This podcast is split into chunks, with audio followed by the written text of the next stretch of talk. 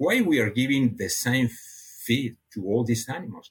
Those that are slow growing, they don't need the same thing that those that are fast growing animals. So we have, I think it's, it's very important. We have to change the way we are feeding the pigs. We have to personalize the feeding, but also we have to change the, the sources of nutrients we are, we are using to feed the pig. A whole new era of communication in the Canadian swine industry is coming. Now you have the brightest minds of the Canadian and global swine industry right in your pocket. And what's best? You can listen to all of them while driving to a farm, traveling, or running errands. It's never been this good, and it's never been this simple. The Swine It Podcast Show Canada is only possible with the support and trust of innovative companies like Our nutrition group includes four companies Nutrition Athena, Shakespeare Mill, Farmhouse, and Nutrition Partners, which serve swine producers all across Canada. Swine Veterinary Partners comprises four well established clinics across Canada Precision Veterinary Services, Premier SHP, Demeter Veterinary Services, and Demeter Services Veterinaries. Welcome to the Swine It Podcast Show Canada, a weekly podcast where you'll find cutting edge insights and everything that's working in the Canadian and global swine industry.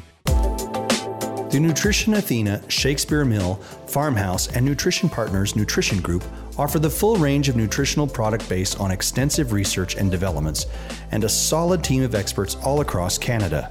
Our objective is to provide cost effective solutions, innovation, and support to producer from the entire Canadian swine industry. Welcome to Swine It Canada.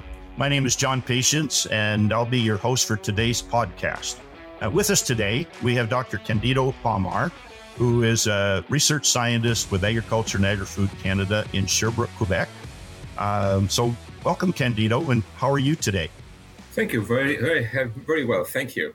And um, before we get further into the podcast, Candido, can you give us a bit of your background? Um, you you have a, to me you have a very interesting background, very diverse background, and perhaps you could share that with our uh, with our listeners today. Yeah, thank you. Thank you very much for for the invitation and give me the opportunity to talk about my career and uh, and my my thoughts about uh, uh swine, uh, particular nutrition. But just to start, uh, just you will you realize that they have an accent. I, in fact, I was born in Spain, so uh, I was born in a, uh, near Barcelona, so my my I have a, a mother tongue and a father tongue. My my, my mother tongue was was Catalan and my father tongue was Spanish. So we we still using both languages when we get the family together. So I don't know why. With uh, some of my brothers, I still speak in Catalan, and with others, I I still uh, speak in uh, Spanish. So I, I, was I was raised. My father was uh, he had a, a, farm. He was a farmer.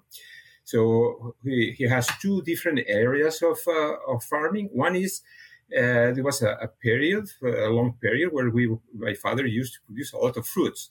So apple, uh, peaches, I think the best that, I remember, and I still dreaming sometimes to eat these peaches that I, uh, that I used to eat when I was young, uh, and all kind of fruits. That, that was very good. But there was another area that it was in a very dry area where she used to produce uh, cereals. Barley was the most important cereal we used to produce wheat, and also sheep, uh, sheep. So that's uh, that was I was there. So I start, uh, normally we were living in a city and uh, during the vacation time, uh, we used to go to work in the farm. So I, I work all the summers in the, in the farm for my father uh, in both areas, the fruits at the beginning, and then I finished with the, with the cereal production. And there I developed uh, uh, an interest in, in, in, working with sheep. But I, I, I should tell you that when I was finishing, just I was being ready to go to the university, my interest was was mathematics. I want to to study in mathematics and not uh, uh, uh, any not animal production or whatsoever, not in agriculture. So. But my father was not very happy with me going to the mathematics because at that time, particularly in Spain, they was to, going to the to, to study mathematics that was difficult to get a future with that because uh, there was not much possibilities for employment other than the university that was not very high. There was not possibilities to get a job. So they they just talked with me one day. I remember I was finishing my studies before the university. It was an uncle, my father, my brother. Candido, you should not go to the mathematics uh, to the university. You have to do other things. So I decided to go to an engineering career. A career. So in, in Spain, uh, the when you are you want to be agronomist, you you go to uh, the Polytechnic University. So I, I then I, I, went to Madrid, but I, I, did my my studies in in, uh, in agriculture, and uh, I specialized in, in, animal science and with the idea of working in nutrition. But then there was something very particular in my life. I fell in love. I fell in love with a Canadian woman. So and uh, I decided to to follow her. And we I came here to Canada not with the idea of studying or doing anything, or just following this uh, this girl. And then I applied for for a master at the University at Laval, and they accepted me. And uh, I started working there. I was very happy uh, doing my, my my master. But there was a professor that after he became my my PhD director, he he was feeding me with with papers about mathematical modeling. I didn't know anything about mathematical modeling. Why he's giving me these papers? I don't understand anything about that. Yeah, I was interested in quantitative genetics, maybe, or something like that that I was having very nice results, and the professor were happy with me. That he was always feeding me with with with papers about uh, the, the, modeling, uh, uh, mathematical modeling, in particular those that was coming from Lee Baldwin from California. All the paper from him. So slowly he, he was talking to me, and he invited me. He gave me a, a nice grant to do my PhD in a, a mathematical modeling in swine. And that's how I, I started doing modeling is just because I have a professor that maybe he was showing me the possibilities of doing these kind of things. And I said, only one condition for my PhD, I said, it is I don't want to study at Laval University because I did my master. I would like to go to the US and, and have, have a good education on mathematical modeling. So we tried different places. So we finally I, I, went to to Michigan State University to follow some courses in, uh, on mathematical modeling, and then uh, I I finished doing my my research in in, uh, in, in Nebraska in Clay Center, the Meat Animal Research Center in Nebraska, a very little town just in the middle of the countryside, a very nice place to to study to work. That's so interesting for a young man like I was. so that's uh, how I, I started doing my PhD, and then back to to to Quebec to Canada. Then uh, the, the, the university hired me for a while, and then it was uh, Agriculture and Agri-Food Canada that was interested in in, in developing this uh, mathematical modeling approach. They they call my position system analyst. The idea at this time is just to try to take a lot of data and put this data in the models. And uh, we thought that we will avoid a lot of research just because we had all this data that was a dream because uh, yes, you can use the data, but uh, our knowledge was very simple. And uh, soon I realized that I, that wish I had to combine experimental trials with uh, with mathematical modeling because the data we had is is poor and it's not enough. We had to understand what's happening in the animal, what's happening in the system to to model it. It's not just question of getting data. We have to get understanding and go from understanding to modeling. Is that what I did? So I started doing that. And uh, nutrition was my, my favorite area. So I did most of my work in nutrition and working on that. Uh, I, I we, we, developed the first model that we put in a software that, that was called PorcSpur, but was very little diffusion of that. But uh, the big problem that they had at that time, John, and probably you are you, you realize that is that we are working with average values all the time, but we are modeling. We, we want to feed populations large groups of animals, but we are always working with average value. So we were modeling one animal.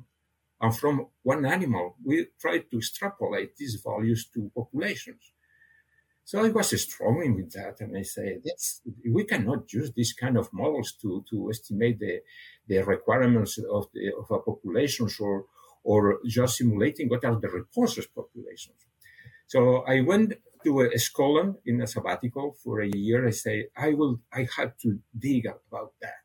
What is the difference between one animal and, and the populations in terms of response? And I was working with uh, Gerry Emmans and uh, particularly with him, and then uh, Ilias Kyriazakis, and a lot of work, a lot of simulations. And then is when I realized that we were not right just using one animal model to represent populations. And I wrote a paper and I say, no, we have to develop population models. And I started working with population models, and then I realized after a few years that was not possible. We did not have information enough to represent the variation of, of, of, between the animals. Excuse me, Candido. So before we get into that, because I think that's going to be the meat of our podcast here, uh, just to summarize, really your research, uh, excuse me, your training was really kind of serendipitous. When you were growing up near Barcelona, you never dreamed that you would end up in Canada and become um, one of the foremost modelers in the world. Uh, and how often that happens in uh, in the research world. And some of the names that you were associated with were real pioneers in the field. You mentioned Gerry Emmans. He's obviously influenced a lot of modelers over the years. So um, credit to you, credit to Agriculture Canada to uh, for supporting you. And um, but let's let's turn our attention then to the to the subject at hand, which you have suggested for the podcast, which I think is very appropriate and uh, very interesting, and that is the uh, the whole question of how we should be feeding our pigs and how we need to do it differently than in the future than we have been doing it in the past. And I'm really interested in what you know what your thoughts are on that because I think one of the things we like to do in the podcast is help our audience to be aware of where the trends are and where they're going in the future so they can be prepared. So, how do you think we should be feeding our pigs in the future, Candido? Not just feeding, how we are we should raise the pigs because I I I think that we we we develop the way today we are producing all the livestock but we will take the pigs in particular. And we say this wave of feeding and raise the animals was developed 70, 100 years ago and has developed in, the, in, in more recent years, but just based in, in the knowledge that we had at the time and the technology that we had at the time. So at that time, the consideration of animal well-being was limited, but the relationship between how we are producing and the environment was in existence. I do remember when I started doing my research that we were adding phosphorus without too, without caring too much about the level of phosphorus. And also, uh, I remember giving some talks and uh, asking to the producers, I give you a diet that has 20% protein and another that has 16. Which one you are going to choose? Oh, the 21 is better. More protein the, the feeds they had. Better we thought they were. And that's not true. So the, the, today we are really, the, the farms grow a lot. And now the, the relationship between the animals or the farms and the, the, the environment is very high. And we have now to, to integrate this interaction within the way we are raising and feeding the pigs. So the question we have to raise is, can we continue to producing pigs or, or poultry or whatever uh, in the same manner? The question is no. I think the status quo is not going to be acceptable because we, we, we are polluting in some way or it's very heavy for the environment to support the way we are feeding and raising the animals. So we have to change. The question is how we are going to change, which is the direction we have to take to produce animals in a more, uh, in a way that is more friendly for, for the environment. So the question is, should we maintain using corn, soybean, feeds to raise our pigs. Take a, a, a gestating sow. make it sense to use corn and soybean meal for a gestating sow when she, she this sow can eat six times more dry matter than is, we are giving to her, or even more? She can use other sources of energy, other sources of protein that are less problematic for the environment, and also there is no competition with humans, humans' uh, uh, needs. So we have to change the way we are producing. So we have to use other sources of of of, uh, of feed ingredients that are more in, in agreement with, with the soil that is behind the farm. The question is, why we, we don't use uh, high quality uh, forages to, to feed the sow? Why we don't use high quality forages maybe to feed the, the a finishing pig, which he can eat. He can use all these sources of, of, uh, of nutrients without too much problem. He cannot take bad forages, but high quality forages, why not? So that, that's one point. Which, which ingredients we are going to use to feed the animals? Uh, yeah, another aspect is should we feeding the animals as we are feeding today with a, a, unique feed for all the animals? When you have animals that are high, they are growing at very fast speed and others that are uh, growing slowly, we are feeding all the same way. The requirements of the animals in a, in a given farm is very different. I remember one paper that very often I, I'm, I'm, talking about, one of your papers, uh, John, that you presented. You, you went to a farm in Saskatchewan and say, you, you took a, a farm where the average body weight of the pigs were 104 kilos, I think, something like that. And then you show there is pigs that they are still having 74 kilos body weight, but others they're 130. Can we, why we are giving the same feed to all these animals? Those that are slow growing, they don't need the same thing that those that are fast growing animals. So we have, I think it's, it's very important. We have to change the way we are feeding the pigs. We have to personalize the feeding, but also we have to change the, the sources of nutrients we are, we are using to feed the pig. So, um, you know, I, I understand your point, and and this is a great forum to to have this kind of conversation, Candido, and I appreciate this. And you've done so much work over the years asking these questions and looking for answers. And as you were going back to your first point about the ingredients, and you're right, we don't have to feed corn and soybean meal uh, in Western Canada. Uh, lots of pigs go to market and and don't see maybe after 25 kilos they don't see soybean anymore, and they probably never see any any corn. It's wheat and barley, but I think that the answer, so do we have to feed corn and soy? The answer would be no. But the answer would be we do it. The explanation would be we do it because it's the way we can keep our costs as low as possible so we can survive as farmers. But uh, that's that's true, but may not be true for a long time, because uh, th- that's another way. I think we have to look, uh, and, and I don't have clear numbers. We have a student now working on that. Is if you look from from from an acre, an hectare, how many energies you can obtain if you produce corn, or how many uh, energies you can obtain if you are produce high quality forages. So maybe the answer is a little bit there, because if you produce corn, uh, uh, probably you are going to obtain less uh, finally available energy for this animal. And to obtain this energy, you know, in the, the production of corn in relation of, of the production of, of forages. But in the same forages, maybe we can look to other products, uh, other feed ingredients. You, you know, uh, corn is very expensive in terms of the impact that has to the environment. Another plant production may not be like uh, like forages. So we have to look not just the cost today, but the long term, when we are going to be so many people in the world, how we are going to get the most available energy and in compliance with the environment from each the, the surface that is available. And probably another question is going to come, John, is how much water we are going to need to produce that. Because water is going to be also an important issue in the coming years. So we have to, to foresee all these things.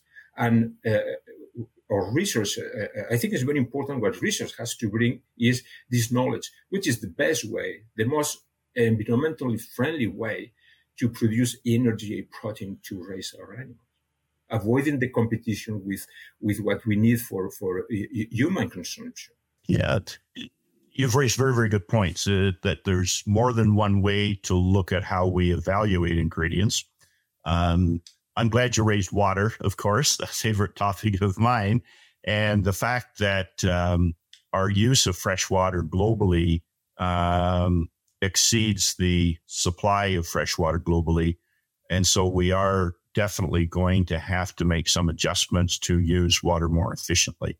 And uh, that one still, um, and there's a lot of work needs to be done in that area to allow us to do that. But we know that's going to become a become a touching point because if there's there's three major users of water industry people and agriculture and we know who would be number three on the priority list if there's a shortage of water so we, we have to but i'd like to take you down a little slightly different path and um, and i find your comments fascinating candido what about co-products and byproducts because when we look at sustainability and for example, I was at a conference a couple of years ago where they were talking about the co-products and byproducts of various um, uh, industries that utilize corn, for example, or other ingredients.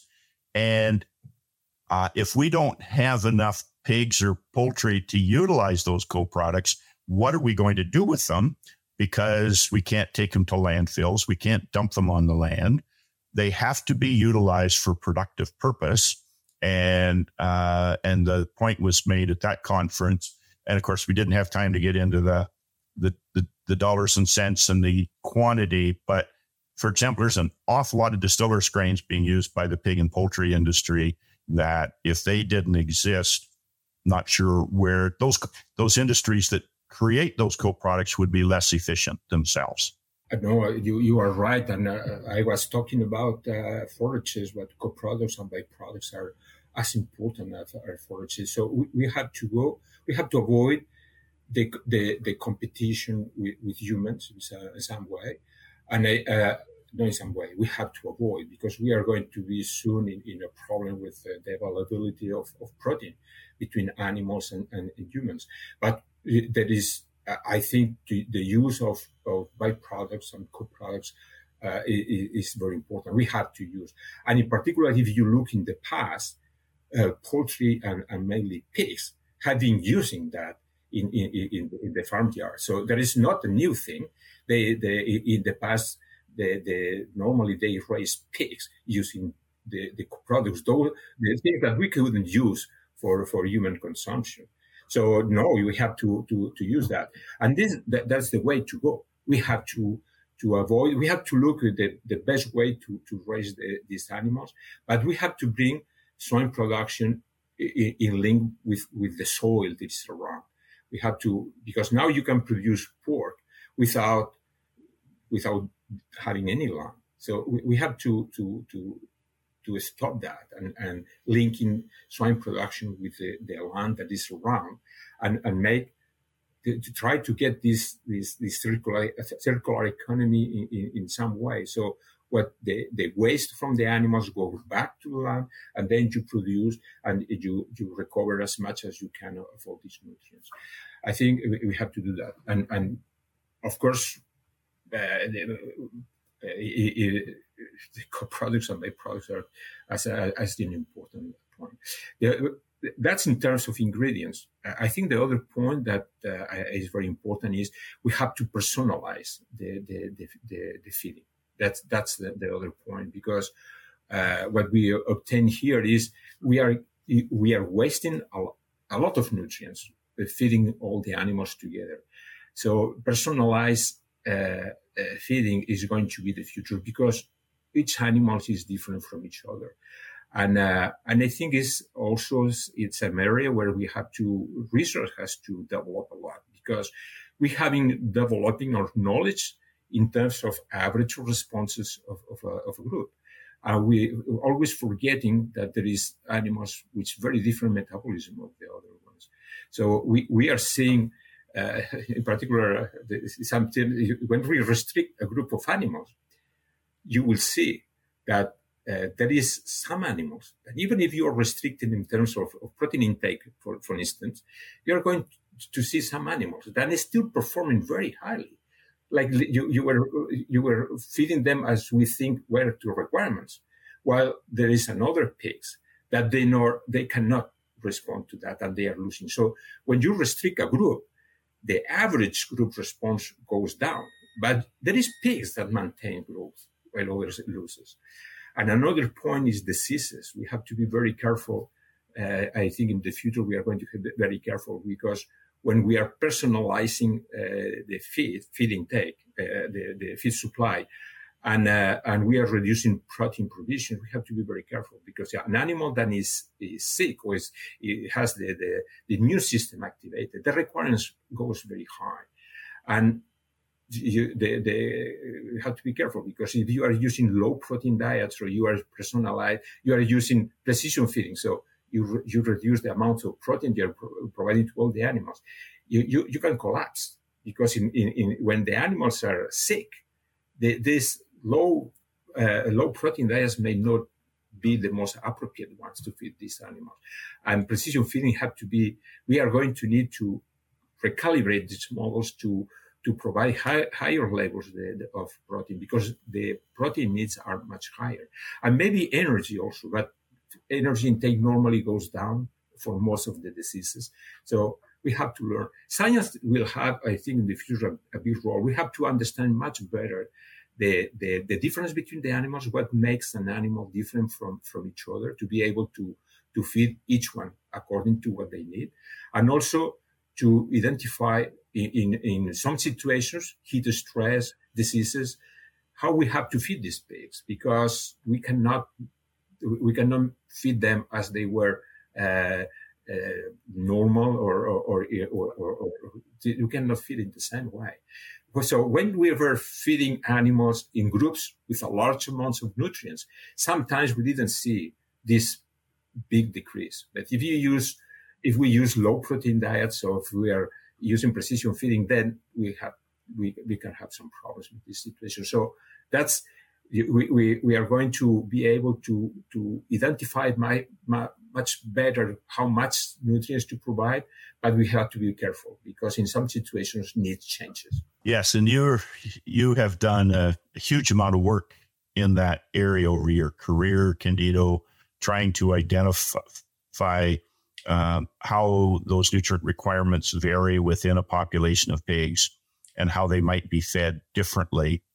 And so, so far, you've raised two issues with respect to nutrition of pigs in the future. The first is the ingredients that we utilize. And then the second is the manner in which we provide nutrients to the pigs in the most efficient manner.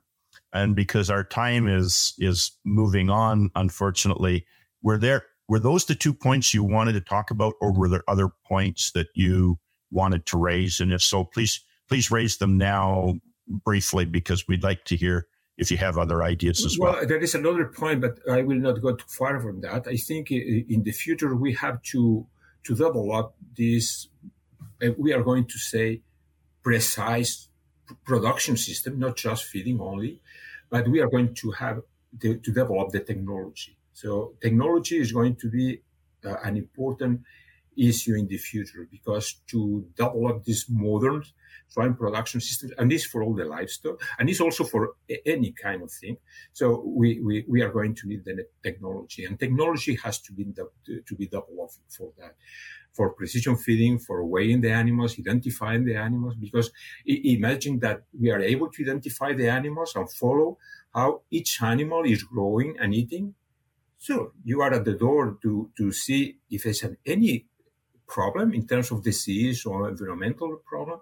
You are going to be able to identify very quickly an animal that is, is coming to be, is, is coming to be sick. And so you, your intervention is going to be very early in the, in, in the development of the disease. So the need of any treatment, antibiotics or other, is going to, to dramatically decrease because you are able to. So technology is going to be a, a big issue. I'm not going too far, but the, the, the future, I think, of, of this uh, uh, production livestock, same for building cars. You have robots for everywhere. So I think the that's we are going to use the technology also to produce the animals and and take advantage of this technology to help us to take the, the, better decision. Yeah, that's um, that's a very very good point, uh, Candido. Because really, as I listen to your um, your comments with respect to the formulation of the diets and then the delivery of the diets, the application of all that in the barn is really dependent on technology, right? That we have to be able to have systems that work in a commercial barn and uh, and identify the thing on uh, in real time the variables that you're talking about. So it's a fascinating look at the future, Candido. It's really too bad that you're approaching retirement. That's uh, you. You should give us another at least another ten years, if not fifteen years, of your time. John, I'm saying sometimes to the student, I'm sad because I would like now to be starting my research career. Yes. There is so nice, interesting things to do. It's so exciting, John. I would like to be young and to be at the starting point of my career. But anyway, that's a absolutely of young people to do it. That that is a, yeah, that's right. It's the turn for the next generation. It's time for our famous three. Thanks very much. I'd like to finish now. Really good points in in your uh, presentation there, but I would like to finish with three questions. And the first question that I have for you is Do you have a favorite swine related book that you use or have used in the past that you would recommend to our listeners? well, there is many books. Today, I will say that most interesting information is coming from from from journal articles where it is updated. But I will say that the book that I open more often is the NRC. It's not because I love it. It's because it has a lot of information that very often we use it as reference. So this, this is what, but I have a, a, a very nice books that I, I read time to time uh, about uh, a big uh, production. So uh, which one? Well, every year, several books in a year are appearing and very, very interesting uh, information. So no, I think uh, I don't have one specific to recommend, but you can, you can there is many books. But in terms of, of information, I think the where I'm getting more uh, information is from journal articles where I, I like. Right. Yeah. Yep. You bet. So now then, my second question is somewhat related to the first question, and that is your favorite book that's not related to pigs. Yeah. I'm sorry, John. I'm not a big book reader. I, in fact, I'm always reading all the time. I spend my day reading. I enjoy reading um, uh, scientific journals, but not related to agriculture. So I, I, enjoy a little bit of astronomy. I like to read journals about astronomy, but always short articles because I don't have time. My day is full, and I don't have time. The, I, I should say that the only time where I spend reading is when I am vacation. So my my wife is not always very happy because then, then I take too much time for reading. But I enjoy reading books at that time. I, the books that I uh, that I enjoy not related to to science or, or to big production are those that are related to the history. Uh, sometimes the history of, of, Canada. I enjoy reading these kind of books, and, and that changes over time. At least I don't have any specific Okay, no, that that's fine. And the last question, which is my favorite question uh, to ask of people like yourself, because of your background and experience, that in your opinion, um, what sets successful people in the pig industry apart from others? What, what is it about them that makes them successful? Very often, what I say to the to the young people that are around me, as I, I said, believe in your dreams and go ahead don't be afraid because sometimes young people are shy and think that their ideas are made not good. And uh, they look at you and say, Oh, you have a lot of experience. You have published a lot of things. You say, Excuse me, believe in your dreams and go forward your dreams and don't be passionate and go ahead because your dreams are, are uh, if you follow your dreams, you are going to be far, you are going to go far. If you are following my dreams, you are going to collapse. My dreams are not your dreams. You have to follow your dreams. Go ahead. And even if you think that your idea is, is maybe not good whatsoever, go ahead if you believe. And uh, listen to the others if you can modulate a little bit to give form of your ideas and your dreams, but follow your dreams.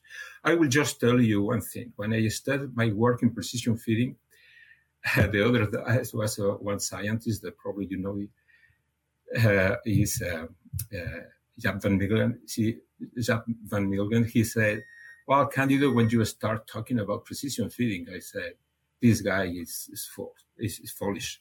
This, this idea that doesn't make sense. That, that's the idea. I think you have, we have to follow.